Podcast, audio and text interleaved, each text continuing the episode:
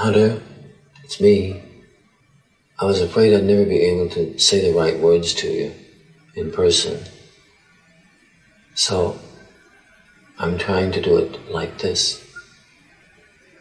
When I first saw you this time at Waltz, I was hoping for all kinds of things. I was hoping to show you that I was your father. You showed me I was.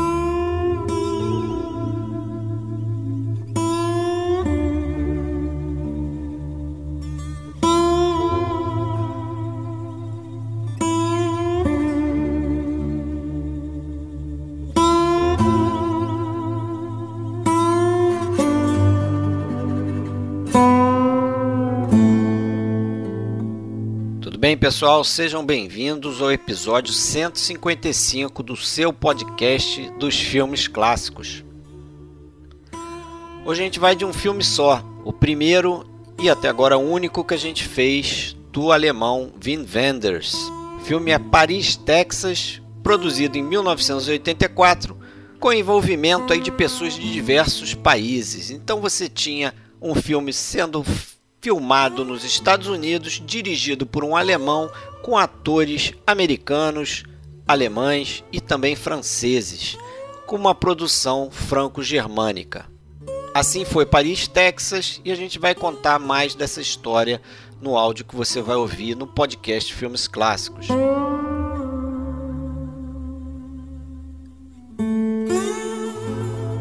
Pessoal, fica aqui aquele apelo. Se você tem uma conta no iTunes e ainda não fez isso, entra lá, procura nosso podcast e dá sua classificação para ele. Dê suas estrelinhas, escreve o que você acha do nosso podcast. Pouca gente tem feito isso, apesar de a gente receber muitos elogios por outros canais.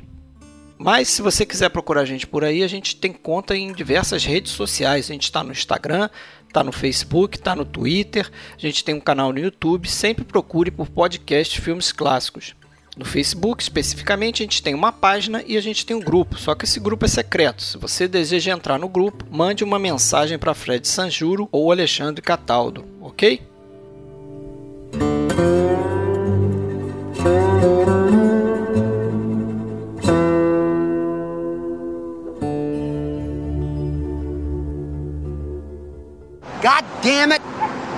You tell me what happened, Travis. I'm sick of this fucking mystery. I've been treating you like a spoiled kid ever since I picked you up in the desert. Now you tell me what happened with you and Jane.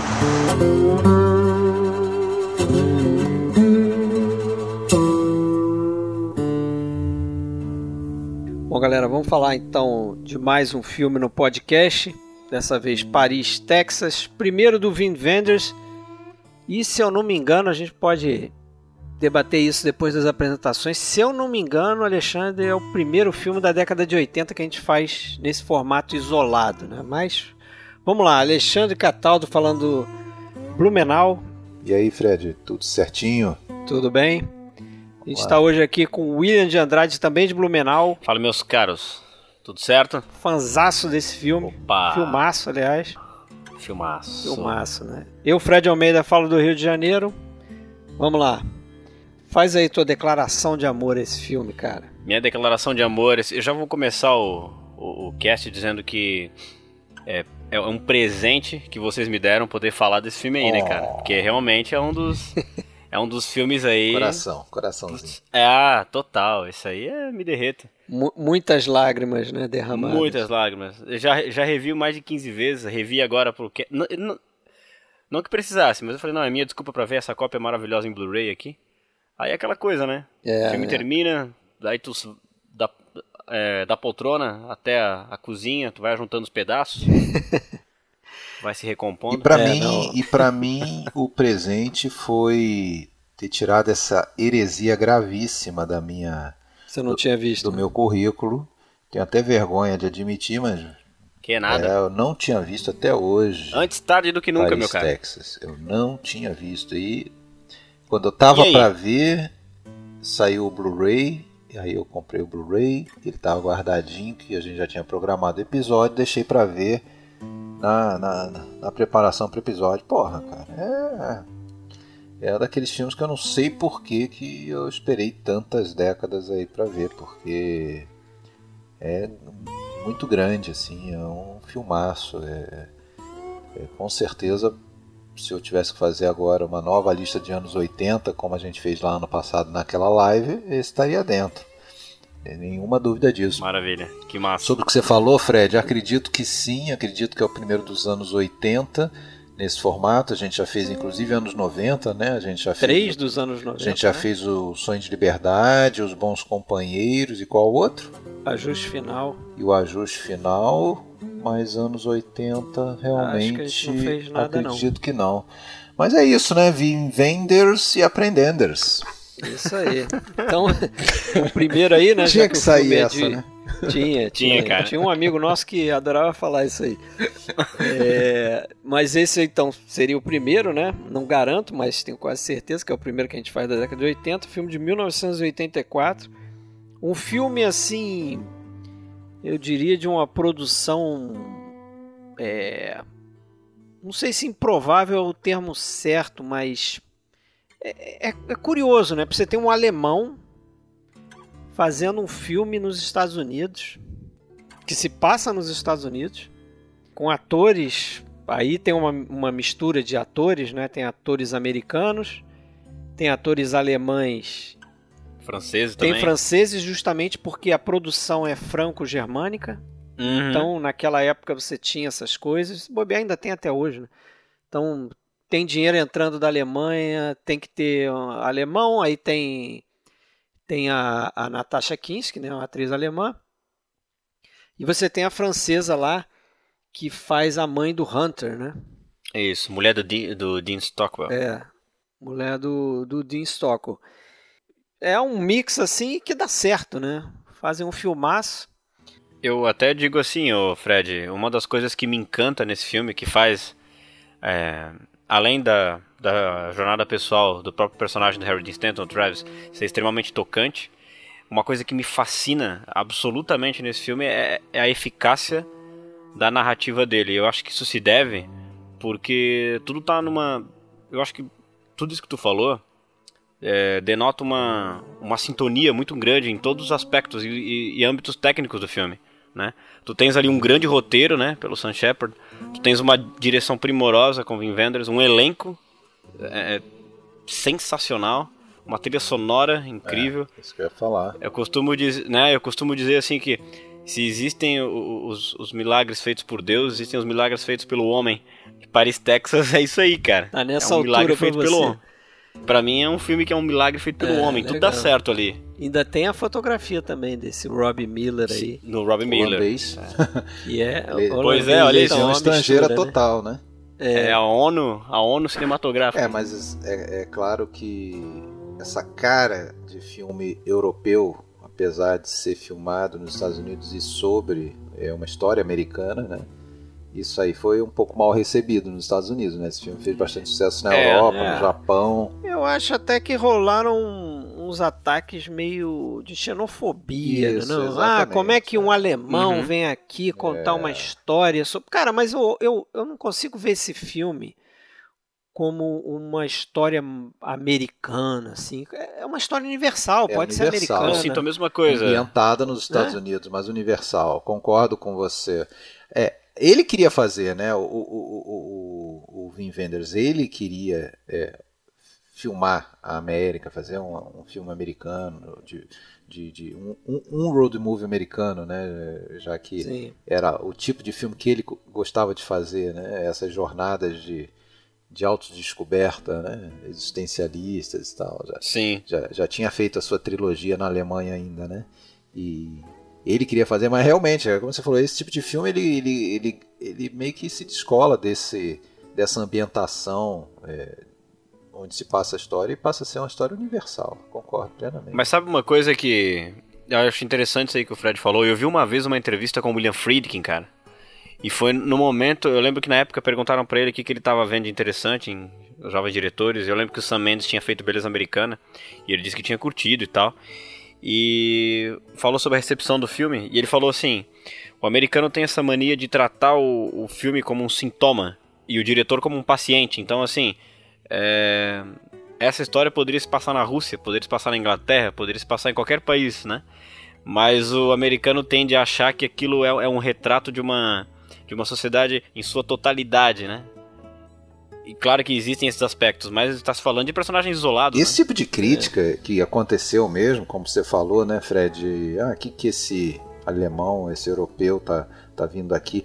É, é, chega a ser ridícula, né? Até porque a gente sabe a quantidade de europeus que ajudaram a construir o cinema americano ao longo da história do cinema, né? Para começo de conversa. Não, e a gente sabe a quantidade, a quantidade de filmes que os americanos fazem em outros países. Pois é.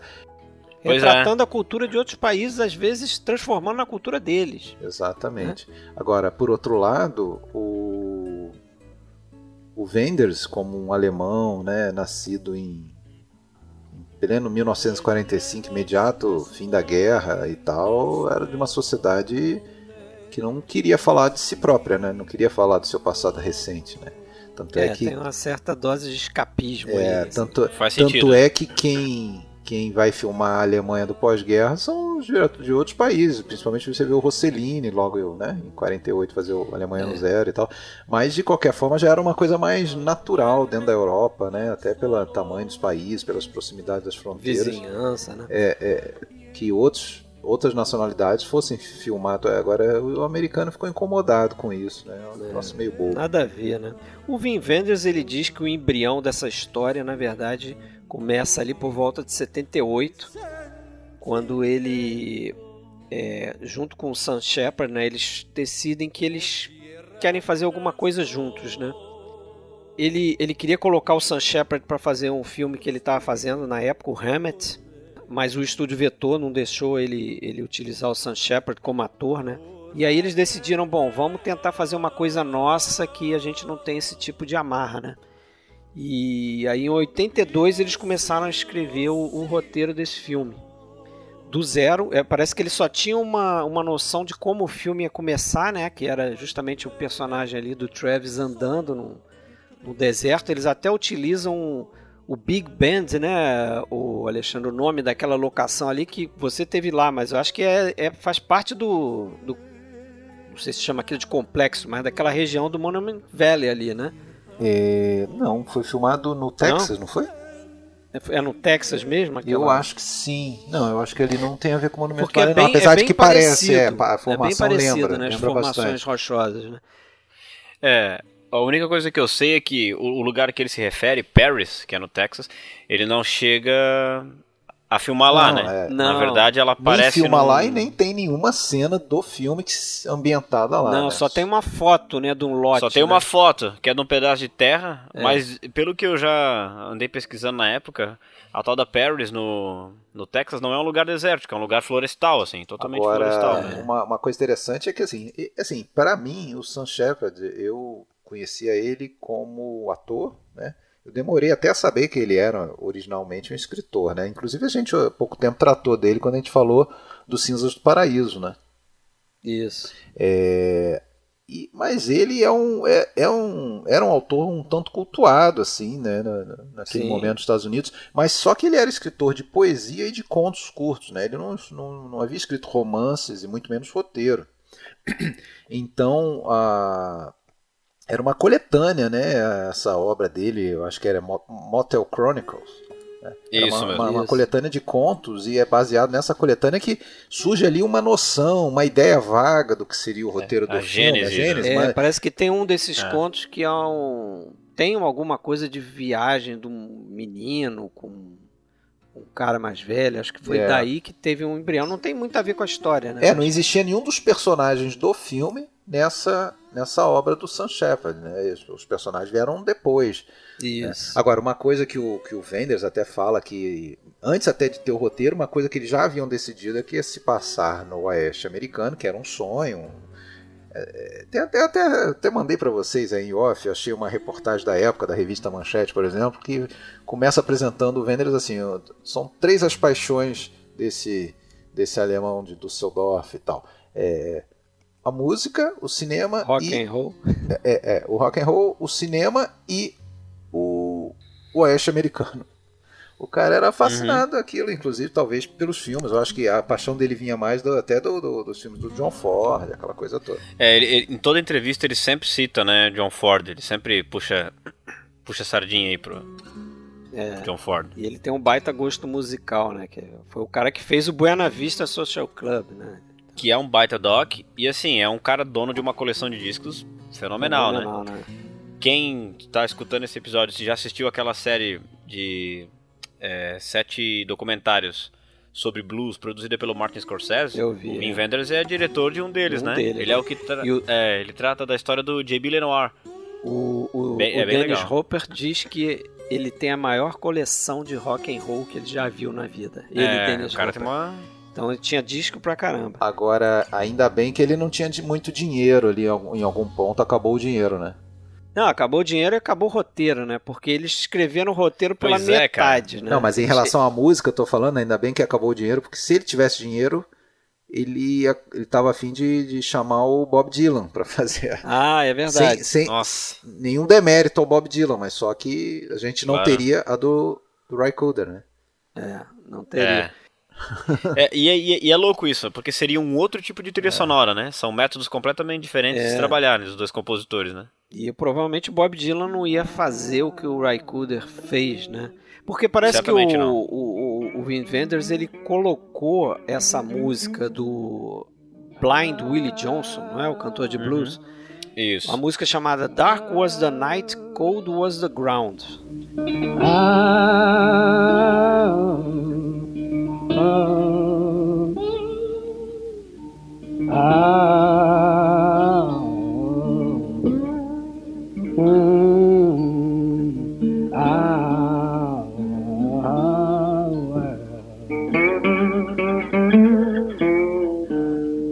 Parece que o Vin Vendors colocou essa música é, assim que terminou o filme, ele botou a música lá pro, pro Raikuder ouvir, como se fosse a trilha sonora, né?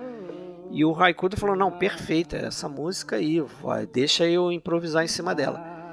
E aí o processo de criação da, da música, do, da composição do Raikuder mesmo, foi ele numa, sentado numa sala de cinema, parece que eles ficaram dois dias ali direto, com ele olhando o filme e tocando, improvisando, né, compondo ali. E depois ele acabou acrescentando outros instrumentos. Acho que foi isso, né, William? Você quer? Foi, é, assim, ó, para dar uma pequena introdução de quem é o Cooder, já ele é, um, ele é um personagem tão importante nesse filme. É legal falar que ele tem um primeiro disco solo em 1970, mas ele começa a ganhar notoriedade uns dois anos antes por se enturmar com uma galera descoladaça, né? Ele fez amizade com o Mick Jagger, então ele, ele ia gravar, ele era músico de estúdio, e aí o Mick Jagger decidiu, imagina assim, ó, se vocês querem escutar como seriam os Rolling Stones sem, os, sem o Keith Richards, tem um disco chamado Jamming with Edward, é um disco de sete faixas, lançado em 69, em que no lugar do Keith Richards... Como é que é o título? Repete o título mais devagar, peraí. Jamming with Edward.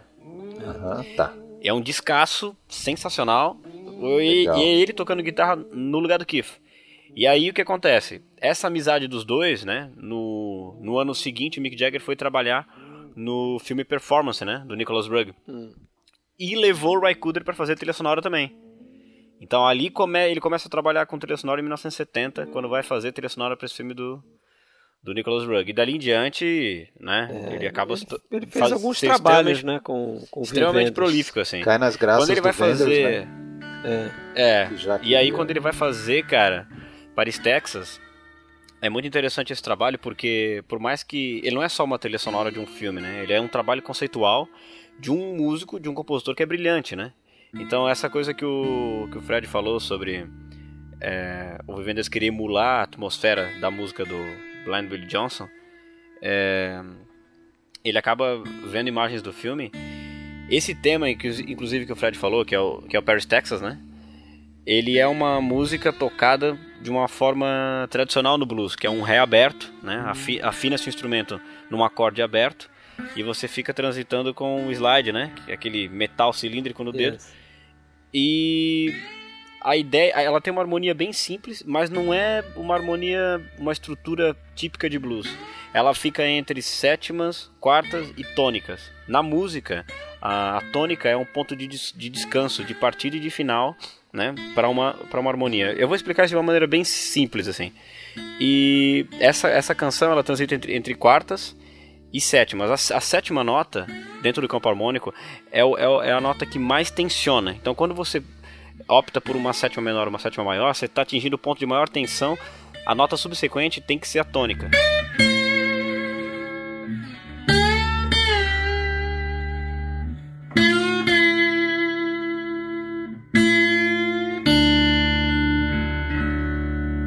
Então ela tem uma harmonia que vai e volta, vai e volta. Nessa primeira parte do filme, a trilha sonora não funciona só como uma, sei lá, uma atmosfera é, que vai embalar as cenas. Ela é, na verdade, uma extensão do estado de espírito do personagem do Harry Dean Stanton, né? Reflete né? o personagem dele. Exatamente. É um som, porque se é... não me engano, até eu acho a pedido, a intenção era emular um pouco o som do próprio deserto, né? De alguma uhum. maneira, ou não? Tinha essa ideia, sim, porque quando se. Assim, ó, ele pensava muito em western. E no western tu tinha aqueles sons country, de, é, de lap steel, aquela coisa né, meio etérea. Então a ideia ali o que, que é? A, a trilha sonora ela vai evoluindo conforme o estado de espírito do Travis. Quando ele é achado pelo Walt, tem essa coisa que ele vai, ele, ele sai da tônica, vai pra quarta, tensiona na sétima, volta pra tônica. E, ele, e, a, e a estrutura é só isso. Então isso, isso traduz a confusão mental do personagem, né? Quando acontece aquela cena que ele tá olhando o, o filme, que ele vê o, o, o Hunter, né? Super criancinha. Filme de 8 milímetros. É, que ele vê a, a Jane, né? A personagem da, da Rasa Kinski. A música ali, o que acontece? Ele abandona o slide, ele trabalha com acordinhos pequenos nas cordas agudas. É, são acordes maiores e notas dissonantes, que dá um aspecto feliz pro negócio. É como se ele tivesse recobrando alguma coisa, aquilo trouxesse um sentimento é, não, bom. É, porque é um momento de guinada ali na relação do, do, do pai e do menino. É, né? você vê que a, os planos ficam só ali praticamente nos dois, né? E ele, uhum. aquela cena é muito bonita, né? Porque o menino tá brincando no aquário, ele ele olha o menino na, na tela, no Super 8 lá, no filminho. Uhum. Aí ele olha pro, pro, pro Hunter lá, né, pro garoto que tá brincando no aquário, assim, que ainda não percebeu que está sendo observado pelo pai, né? E depois é. tem aquele contato, assim, é muito interessante isso aí. Né? E é louco porque nessa cena ele abaixa a cabeça como se dissesse, puta merda, que merda que eu fiz, assim. É. E é um momento em, é um momento em que ele realmente volta a si, né? Então, a trilha sonora também, nesse momento que ele tá emudecido, ela meio que traduz o estado de espírito dele através né, do estudo dessas harmonias, assim. Então, cara, é um negócio bem, bem interessante isso aí, cara. Que, que foi fundamental mesmo para a atmosfera da, da, história toda, né? Essa trilha, né, cara? Total, cara. Total. E ele trabalha nesse conceito, né, Alexandre? De querer traduzir o estado do espírito é, é, desse personagem. Há muitos momentos em que o Walt, nessa primeira parte, pergunta coisas para ele e ele encara o irmão e fica mudo. E quando ele encara, toca justamente a trilha sonora, o tema, e aí tu fala, pô, é isso aí, cara. Ele a, tá a música mesmo. fala por ele, né? O Ray Cooder é vivo é. ainda, né? Pelo, pelo é vivo ainda. pesquisando, ele tem seis prêmios Grammy e tal. É, o cara é foda. Eu sigo ele no Instagram, ele, tá, ele é bem ativo, cara. Ele é bem ativo, é. Legal. Essa, essa trilha sonora é, cara, é genial, assim, é um trabalho de gênio, assim, sabe? Sim, sim. É, não, é um negócio.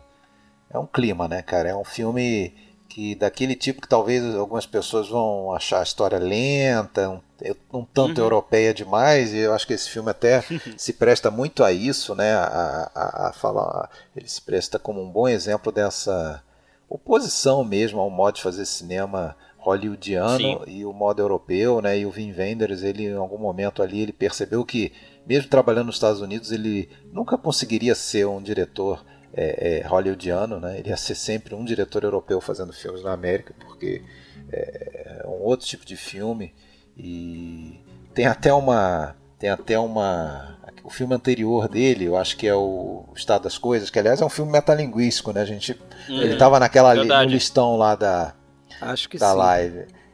Tem uma, um momento em que o, tem uma, tem uma produção de um filme, né, em Portugal, se eu não me engano, e o diretor pergunta para o roteirista: Mas por que diabos um produtor de Hollywood ia querer contratar um diretor europeu? E aí o cara responde para ele algo do tipo, meio que sarcasticamente, falando, é por causa do, abre aspas, do olhar, é, do, do olhar europeu, né, do olhar... E eu acho que ele, eu acho que é essa como é que eu vou dizer? Essa, biográfico. essa característica. é, eu acho que ela. Eu acho que ela faz muito sentido, porque é muito comum esse tipo de filme com esse tipo de tema acabar, na verdade, caindo num sentimentalismo meio melodramático, assim, uma coisa meio piegas. É. E, E da maneira certo- que ele filmou, cara. Certamente talvez não teria aquele final, né, que tem, que a gente pode comentar quando, quando avançar aí no áudio. É. Mas o. Deixa eu só concluir então que a gente começou a falar, mas não explicou muito, né? Essa questão do roteiro, né? Uhum. Que eles fizeram o roteiro pela metade, né? Porque eles estavam tão confiantes, ele e o Sam Shepard, que é, dariam prosseguimento depois nessa história, porque eles queriam dar um tempo para tipo conhecer melhor os personagens, né? Então vamos escolher os atores, vamos começar a filmar e lá mais pra frente a gente decide qual vai ser o caminho desses personagens, né? Até baseado no- nos atores que eles, eles conseguiram ali pra fazer, né? É, parece que o Harry Dean Stanton foi um- uma insistência do Sam Shepard que conhecia é, e, e que inicialmente a ideia era justamente o Sam Shepard fazer o. O Travis. O Travis, também. é. Mas o- É. parece que o Sam Shepard, a desculpa dele foi que, não, fui eu que escrevi o roteiro, então tô muito É. eh, eh, relacionado com essa história, não, acho que não, não vou Sim. conseguir. É, e, pô, o- segundo eles dizem lá, várias vezes eu ouvi o, o Vin Wenders falando isso em entrevistas, na, na trilha de comentários e Era tal.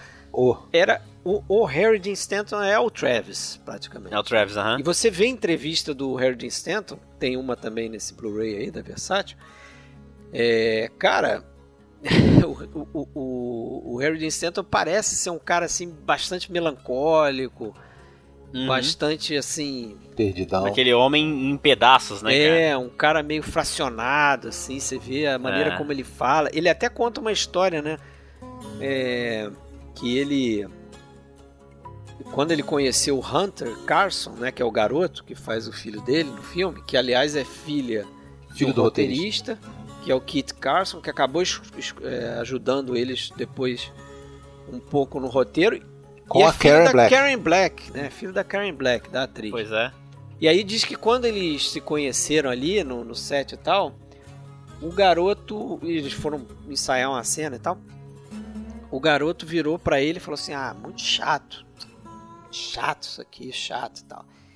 E, pô, ele percebeu que o garoto não, não tava entendendo a ideia do negócio, mas ele, ele Harry Dean Stanton, fala que a reação dele foi dar uma coça no garoto, tipo, ficou incomodado com aquilo, ficou nervoso e tal, mas se acalmou e tal, relaxou, falou: "Não, vou entrar no personagem aqui". E aí ele tava bebendo um copo d'água e o garoto nessa de ah, tudo chato e tal, e desafiou ele a pegar o copo d'água e jogar na cabeça. Aí ele pegou o copo d'água e jogou metade na própria cabeça assim, né? E aí ele virou pro garoto e falou: "Não, e agora você joga na sua cabeça". Aí disse que o garoto olhou para trás assim para ver se o pai estava olhando, né? E jogou na própria cabeça, né? E aí ele disse que a partir dali eles eles criaram um vínculo, entendeu? Era como se fosse um, um pacto de sangue Ele- entre os É. dois. É, é, é, é, parece que o garoto, depois que, né, que comprou a ideia e tal, ele era imparável, assim, se ficasse filmando ele duas horas, ele ficava improvisando, falando até o... Chegou um momento que o Harry Dean tinha uma certa dificuldade de acompanhar a energia do, do garoto. Não, e, o- o- e o menino sensacional, né, cara, no filme, Falou né? que ele é filho da Karen Caramba. Black, né? É, olha que, que coincidência, Mundo Pequeno, inclusive, relacionando com, acho que o último, último filme que a gente fez junto, William, foi o Nashville. É, foi Nashville. É, a Karen Black tá no Nashville e no, no Nashville ela, ela aparece lá num, num show pra substituir a Barbara Jean lá da, da, da- A, a Bobidinha. Não era a Barbara Jean, aquela. Isso. Isso. A, a Ronnie Blakely. A Ronnie Blakely foi casada com, Isso. com o Vin Wenders. Caramba. É, Fechou o ciclo então. fechou, fechou o Fechou ciclo. o ciclo. E assim, ó, vale também ressaltar aqui que foi o primeiro papel do Harry Dean Stanton. Não sei se ele fez muitos depois, né? É, não lembro, não posso dizer com certeza, com exatidão, mas foi o primeiro papel dele como protagonista, né? É, que né? ele não, ele não fazia, Não, né? é, É, ele era o típico ator coadjuvante ali, né? É. E esse foi o, foi o filme dele, assim, colocaram o cara ali. É, eu lembro bem dele no, no, no Alien, por exemplo, no primeiro Alien. Alien, sim. Mas só que ele é Aham. um de, de, de sete ou É, ele é ali, né? coadjuvante ali, né? Sim, Inclusive ele tá morre. também. Eu não sei se vocês lembram disso. Tem um filme do final dos anos 70 com o Dustin Hoffman chamado Liberdade Condicional. Eu não vi esse Acho filme. que eu não sei, vi, não. eu sei que ele está, É, mas eu não vi esse filme. É um filme bem. É, ele tá lá, ele é um comparsa do Dustin Hoffman depois que ele sai da cadeia lá. É. Ele também tá lá. É, mas E é sempre, sempre, sempre coadjuvante, né? Sempre coadjuvante. Nesse filme ele tá incrível. E eu sei que depois também não tem outros tantos filmes. Eu, não, eu só lembro talvez de um filme depois que ele é protagonista, que é o último dele, né? Que é um filme bem interessante chamado Lucky, que eu acho que tem ba- bastante relação com Paris, Texas, assim. Se alguém tá assistindo isso aí e não viu esse filme, o último filme do Harold Stanton é um filme sensacional, cara. Um filme bastante é o nome? Repete aí pra, pra fixar. Lucky. Lucky. É, Lucky. Sortudo. Filme de 2017. Eu lembro dele no final do, do filme do David Lynch lá, né? Verdade. Uma história real. Uma história real, Ele é. faz o irmão do Richard Farnsworth. E tá no Poderoso Chefão 2, né? E aliás, ele não fala nada, né? É um papel de mudo também. Eu vou aqui até contar uma historinha, se vocês me permitem esse interlúdio. É, o, eu tenho uma ligação emocional tão forte com esse filme, o Paris, Texas. Cada, cada vez que eu vejo o Harry Dean Stanton, vem lágrimas nos olhos, cara. Aí eu tava assistindo História Real, e o filme inteiro já é bastante emocionante. E aí quando chega no final, que ele é o irmão do, do Richard Farnsworth, putz, aí me desabei, né? Mas o que eu queria contar mesmo é que em 2012 ou 13, eu tirei umas férias prolongadas aí do trabalho. E um amigo meu apareceu aqui me convidando pra ir no cinema. Eu falei, ah, pra ver o quê? Ah, Vingadores. Falei, ah, não, não sei o quê. Ah, não, mas eu pago. Ah, então tá bom, então vamos lá. Aí fui ver o, tal- o, o tal do Vingadores com eles. E tem uma cena que o Hulk cai de uma estação aérea, assim, cai num prédio lá, e quando ele acorda ele tá nu. E tem um faxineiro, né, que dá um negócio pra ele vestir lá. Cara, o faxineiro é o Harry Dean Stanton. É, eu lembro disso aí. Aí você imagina, você imagina, tô eu no cinema assistindo Vingadores, todo mundo tá rindo numa cena e eu sou o único que tô chorando, porque eu olhei pra cara do Dean Stanton, cara. Tá Então, pô, é, só de olhar pra cara desse cara eu já fico emocionado, cara. Mas ele, eles tiveram um probleminha com ele ali, né? Tem. Diz que ele até se controlou bem, mas ele teve um momento ali que ele deu uma explodida. Foi naquela cena que ele, que ele faz ali. Acho que logo depois do primeiro encontro dele com a Jane, né? A personagem da Natasha Kinski naquela, naquele peep show lá. Aham. E aí ele volta, eles voltam pro hotel, não sei o que. ele fica lá com o garoto, é até bacana que ele deita num divã, numa espécie de divã, e o garoto está sentado numa cadeira, Uhum. como se o, garoto fosse um, psicólogo. Tivesse É. assumindo o papel do, do adulto naquele momento e ele era uma criança. E aí ele fala lá né, por que, que ele errou com a mãe dele e tal. É, mas naquele momento ali, quando eles foram fazer aquela cena, ele deu uma surtada. Eles tiveram que aguardar ele se recompor e tal. Ele ficou puto, jogou as coisas pro alto lá, saiu do set e tal. E... Mas essa simbologia que você falou, desculpa, só, interrom- só abrir um parênteses, da, da- que parece que ele é o- ele em muitos momentos parece o mais maduro Sim. daquela, quando- durante É. aquela viagem, né? Mas é Você- intencional Uhum. mesmo É. Até aquela hora quando ele descobre onde a Jane trabalha, que daí ele vai. Primeira, a primeira atitude dele é ir pra um bar beber. Quem, quem dá sermão nele é o menino, né? É. Eu, eu não sei porque você fica bebendo isso aí. Isso aí fede. e sai andando assim. E depois ele leva o pai pro, É, pro hotel onde eles estavam lá. mas isso era intencional mesmo, né? É. E aí foi isso. Eles tiveram essa pausa, né? Eles, eles aca- acabou o roteiro, né? Mais ou menos ali naquela cena onde a, a esposa do personagem do, do Tim Stockwell, esposa do, do é, Walter, A- né? a o nome Anne? dele? Uhum. Walter. Walter. É, a Anne é, fala com ele que sabe que a Jane é, vai todo Deposita, mês, né? deposita Agência lá no bancária de. Houston. Na agência bancária, que é até legal, né? Um drive-thru, um banco drive-thru. Pois é. E aí, ali, naquele ponto ali, acabou o roteiro. É, e aí o, o Vin Vendors me- entrou meio que em parafuso, porque o Vin Vendors mesmo ele fala que ele não. Ele, é ótimo para começar uma história. Então ele tem 10 ideias assim de como começar uma história, mas ele é incapaz de finalizar uma história. Então ele precisa de um, de um roteirista. E só que o Sam Shepard já estava em outra produção, fazendo um filme onde ele estava atuando também, não tinha como ele escrever esse roteiro. E aí eles foram desenvolvendo algumas coisas e até o Vin Vendors fala isso que nesse momento o filme parece que dá uma travada, ele fica mais lento, né? Até E- voltar ao Pip Show, né? Até voltar o Peep Até Show. chegar ao Pip Show, que aí o Sam Shepard é, meio que se comprometeu a escrever os diálogos ali para aquela. Isso, porque esse Peep Show foi uma ideia do próprio Vin Vendors, né? É uma criação dele, né? Uma puta cena, né? Uma puta cena. Uma puta o conceito todo daquilo ali, né, cara? cara.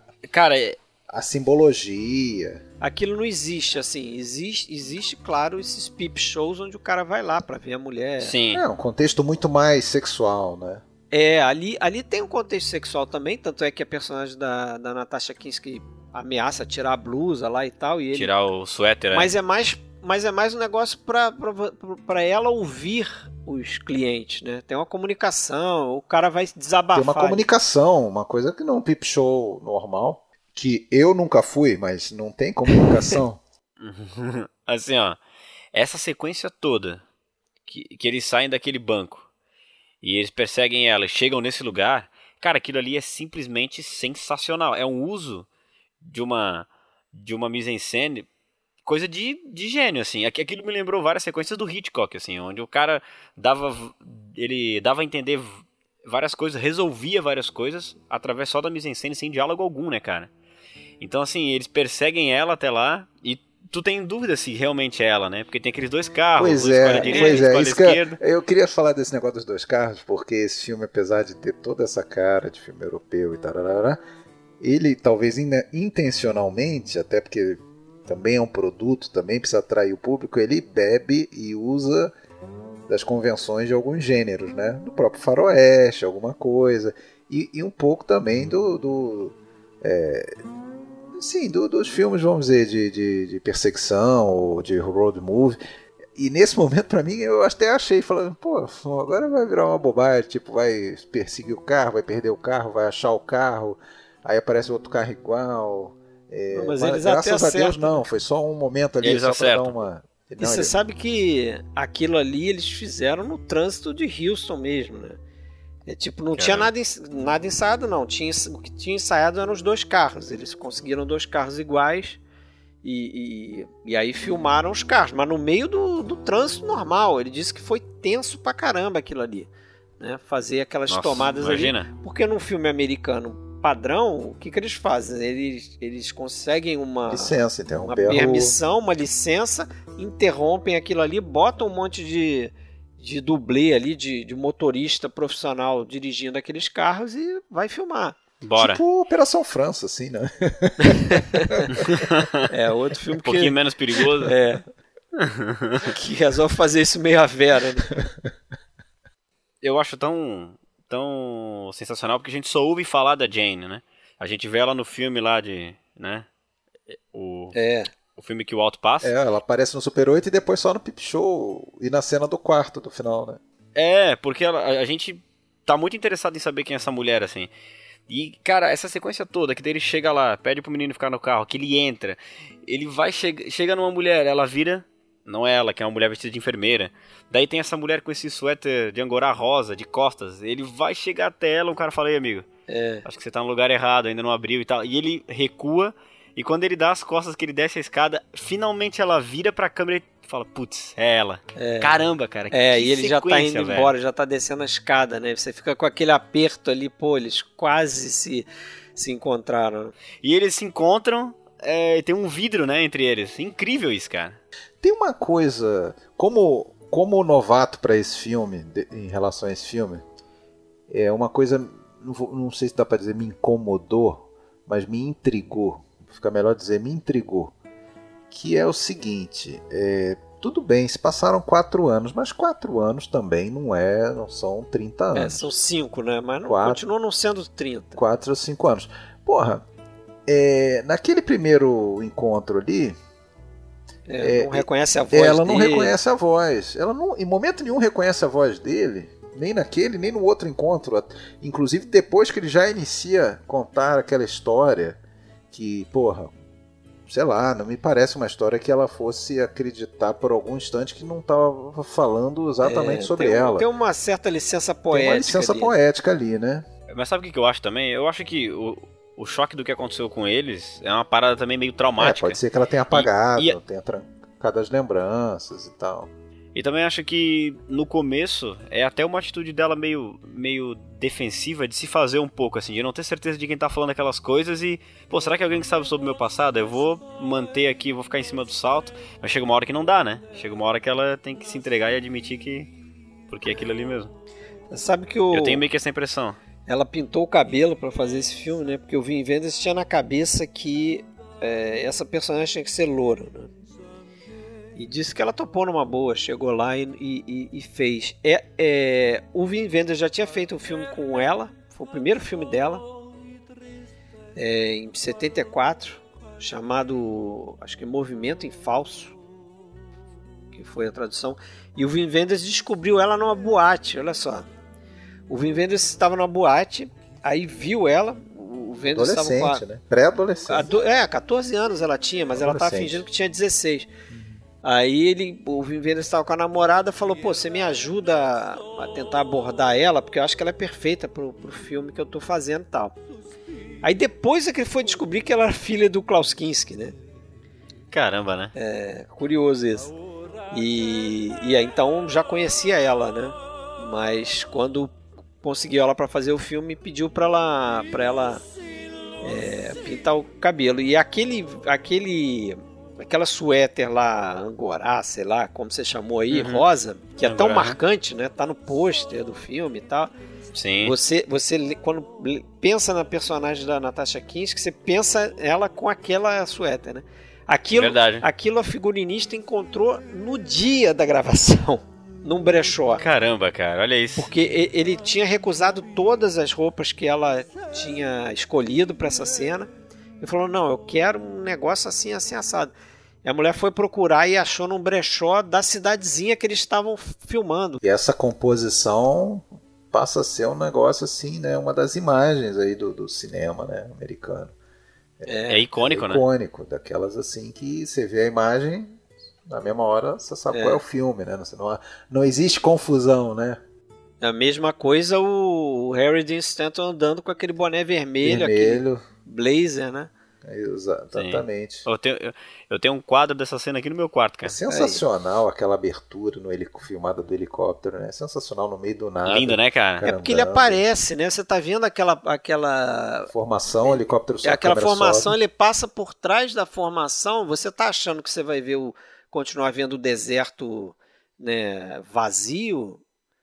Aí de repente tem uma figura lá no meio andando no deserto, andando aquilo no meio do realmente nada, acabando com a uma água. garrafa branca na mão. Cara, e, e, assim, ó, uma coisa que é incrível, né? Eu assisti eh, esse filme várias vezes, mas eventualmente eu assisto esse filme, sei lá, com alguém que tá vendo pela primeira vez, né?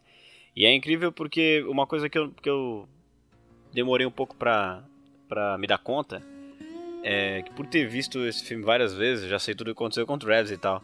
Mas é muito engraçado, né? Acho, acho, acho que o Alexandre pode concordar com isso, que ele viu agora a primeira vez. A gente cria um grande interesse por esse cara, porque Sim. ele carrega um mistério, né? Sim. Ele é, tá ma- extremamente destruído, magoado. Sim. E quando chega nessa parte, E é interessante, você sabe que ele não é mudo. certo? Você sabe que ele não você é mudo. sabe. Ele responde, né? Tipo, com o olhar e tudo mais. Você sabe que ele não é mudo. Ele. Mas é engraçado porque quando chega nessa cena é, do Pip Show, onde tudo fica claro, tu percebe que, pô, ele é um cara em pedaços. Ele destruiu a vida dessa moça, quer devolver esse filho pra, pra essa mãe e tal. E ele é uma figura em busca de redenção, de auto-perdão, né, cara? E quando tu vai rever o filme, a primeira, a, primeira vez que tu olha pra ele, que a câmera para e olha assim, cara, é, impossível, assim, é muito Agora difícil tu tu não, já sabe, tu não né? se emocionar. É, tu saber o que aconteceu com ele, É. assim.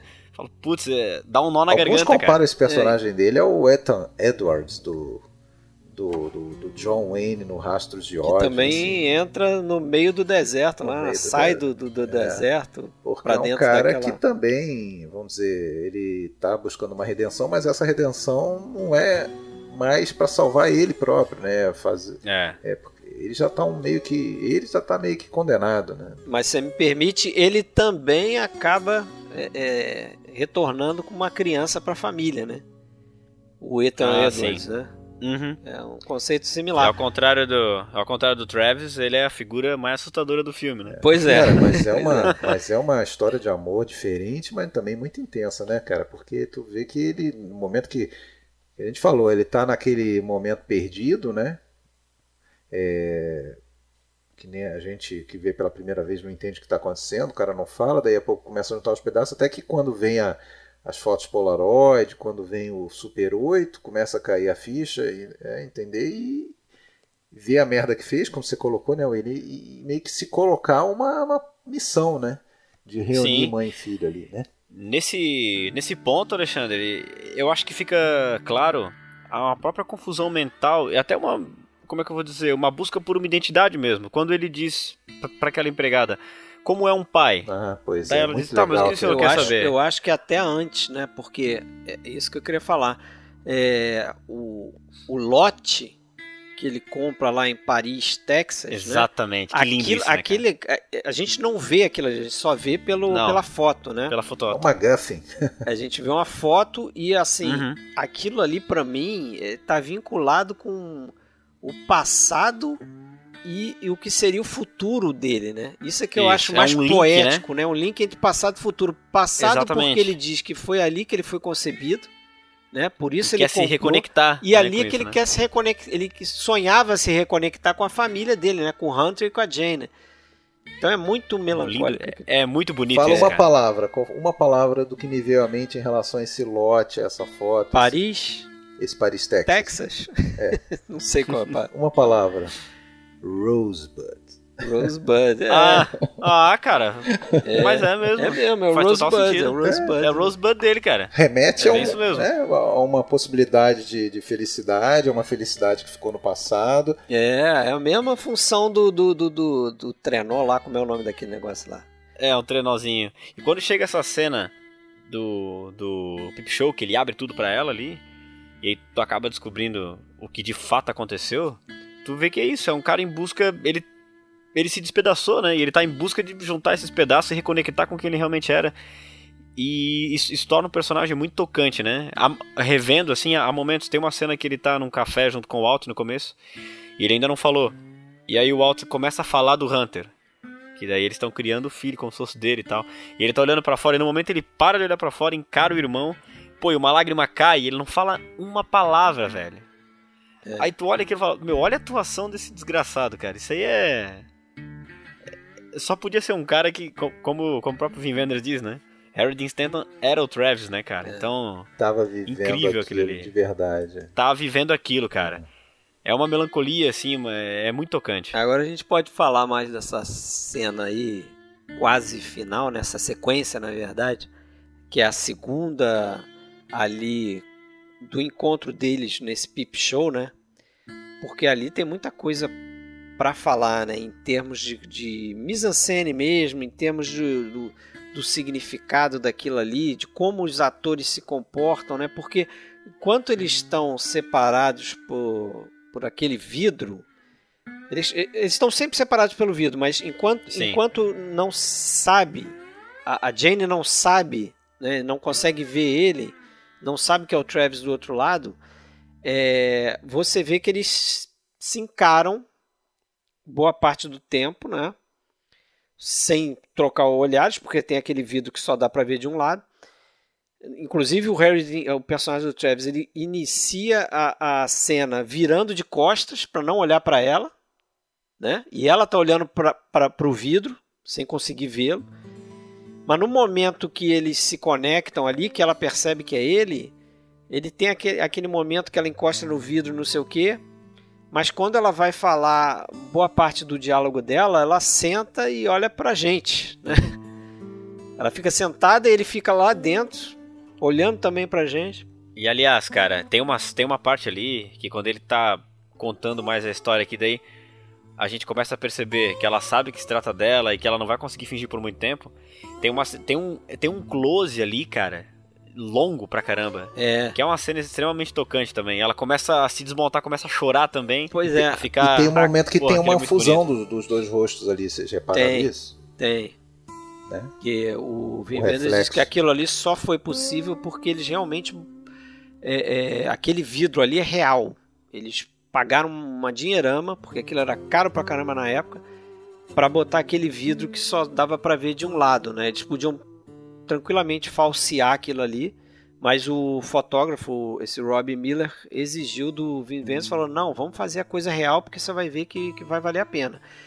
E, e ali, nesse momento, você falou do close nela, o, o William, é, você vê a, a câmera pula lá pra dentro do, do- daquele box, né? a É. câmera fica lá nela, e é interessante que depois que o, o Harry Dean Stanton viu o filme pronto, ele chegou no Vin Wenders, bateu nas costas dele e falou assim: Eu te perdoo por ter botado a câmera só no rosto dela quando eu tava falando a melhor parte do meu diálogo. Porque ele tá falando ali, né? E é só a reação Sim. dela. É só a reação dela. Aí ele fala, às vezes, é mais fica um difícil tempão, para um ator é, é, ficar só reagindo do que falar o diálogo, né? E ele, e ele Vin Wenders sentiu que o momento era de ficar nela ali, porque É. é o momento que ela descobre quem é ele, né? E de fato, essa, essa simbologia nessa parte é, do Pip Show é, mostra o quão separado de fato eles estão. E meio que é uma simbologia do que vai acontecer, sei lá, pra sempre, né? A gente também não sabe o final dessa história, que ela termina reticente e tal, mas. é, eu acho que eles não ficaram, né? Não, acho que fica claro que eles não ficaram. É, tipo, é, é, é claro que eles, tipo, eles não se encontram de jeito nenhum, e quando se encontram, se falam, estão separados por uma parede. O cara sabe que se eles voltassem, provavelmente aconteceria de novo a mesma coisa. É. Entendeu? Ela é uma mulher, porra, 30 anos mais jovem do que ele. Cara, a, a primeira vez que ele vai no Pip Show, aquela cena eu acho genial também.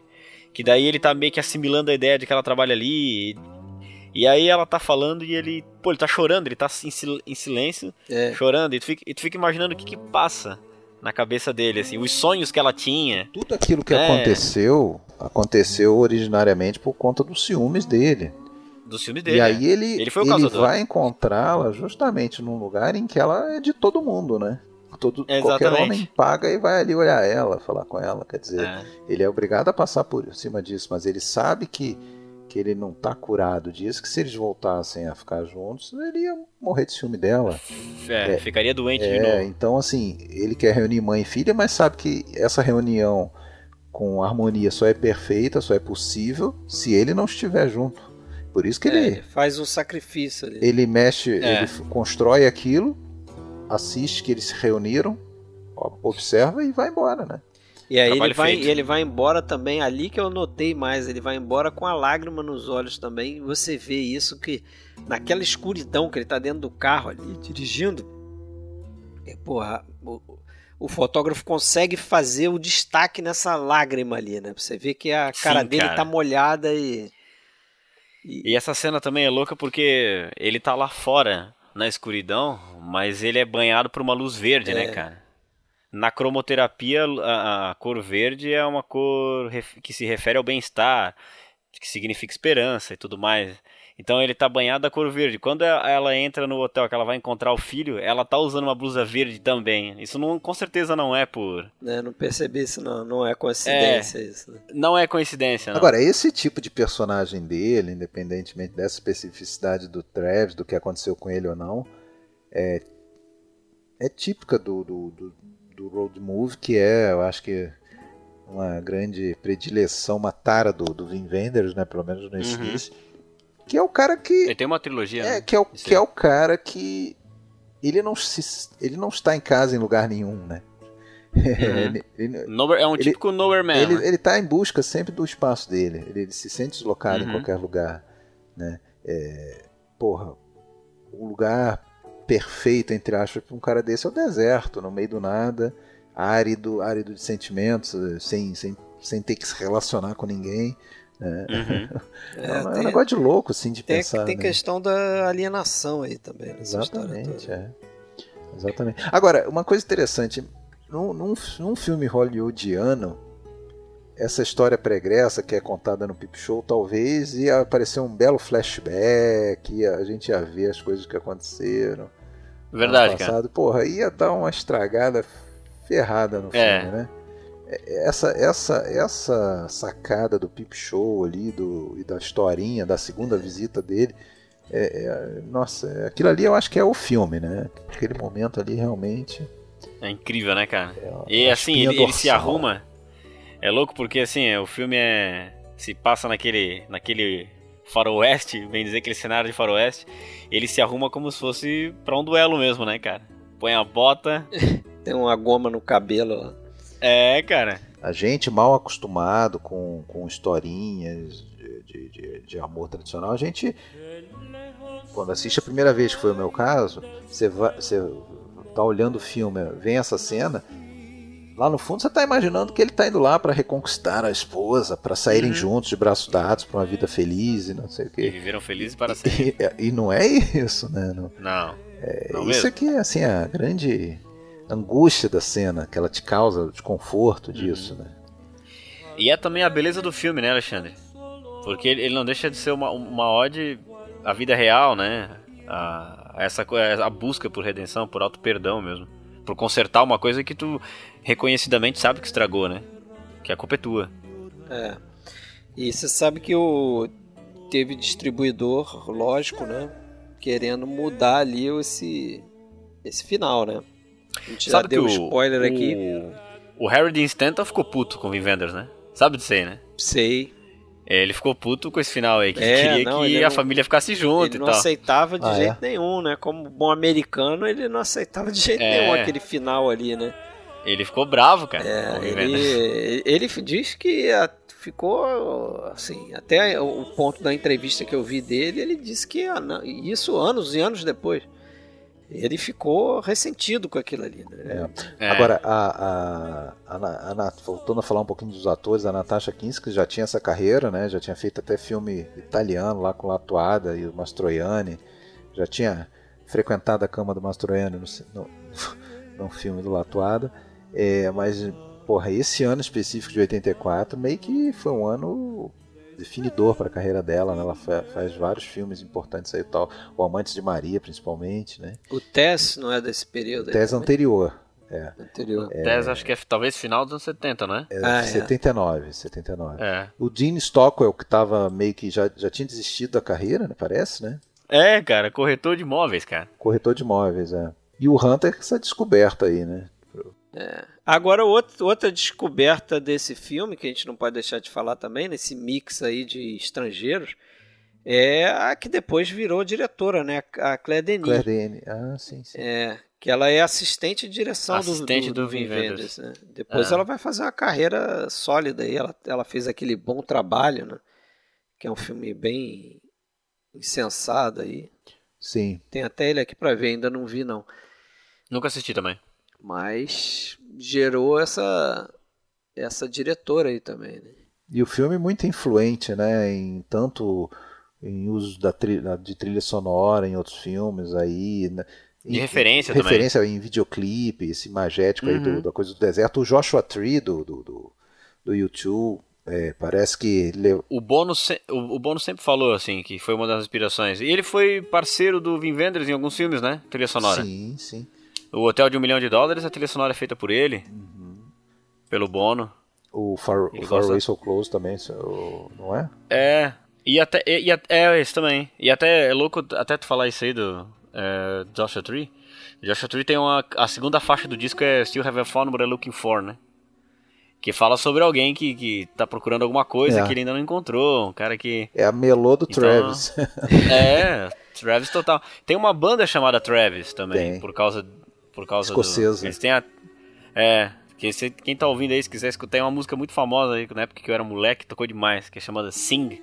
Se digitar lá Travis, aí né, a canção Sing, vai ouvir, é um hit, é o one hit da, da banda Travis aí. É um cross culture esse, esse podcast. Um é. Sensacional. É um filmaço. Filmaço. Sensacional. É um e vai pra Cannes, né? Que até foi uma, uma pressa que ele teve aí para acabar de editar o filme 84 para Cannes. É, ele estava montando, interrompeu a montagem para ir para voltar aos Estados Unidos para gravar a trilha, que gravou, acabou gravando rápido. Volta, ganha o prêmio da Palma de Ouro e outros dois prêmios né, em Cannes, ganhou três prêmios em Cannes. Os americanos viram isso com muito mal, maus olhos aí, ele ter vencido em Cannes. É. Justamente por conta do que a gente falou no, no começo, né? Um alemão retratando o povo americano e vencendo, né, em Cannes. E o, o Vin Wenders ganha melhor diretor de- no BAFTA também. É. Então, colecionou alguns, alguns Lavou a égua. prêmios aí. É. Sim, deu bem. certo? Certíssimo. Vamos fechar Certo. então. Vamos dedicar o, o episódio a Lot Eisner, que ele também dedica o filme a Lot Eisner, né? Crítica É. alemã famosa aí. É, que eu conheci ela ao ler o livro que ela escreveu sobre o Murnau. Quando a gente Ah, fez é? o episódio do Legal. Murnau, eu Ela tem um livro muito famoso chamado A Tela Demoníaca, se eu, se eu não me engano. Não conheço. Esse livro de, de faculdade, A Tela Demoníaca, que ela fala do expressionismo alemão. Beleza. É isso aí então. Tá bom. Vamos fechar? Filmaço. Fechar. Bora. Vamos fe- fechar escutando Blind Willie Johnson. Olha, Atenção. Acabar bem então. melhor, melhor esquema. William, mais uma vez, muito obrigado pela sua presença. Pô, Por aceitar Obrigado o eu, né, convite. cara? Até a próxima. Fred, valeu. Valeu. aceitar o convite não. Isso é, pô, falar desse filme é um presente, né, cara? Eu é que, eu é que agradeço. Obrigado a vocês. Abraço!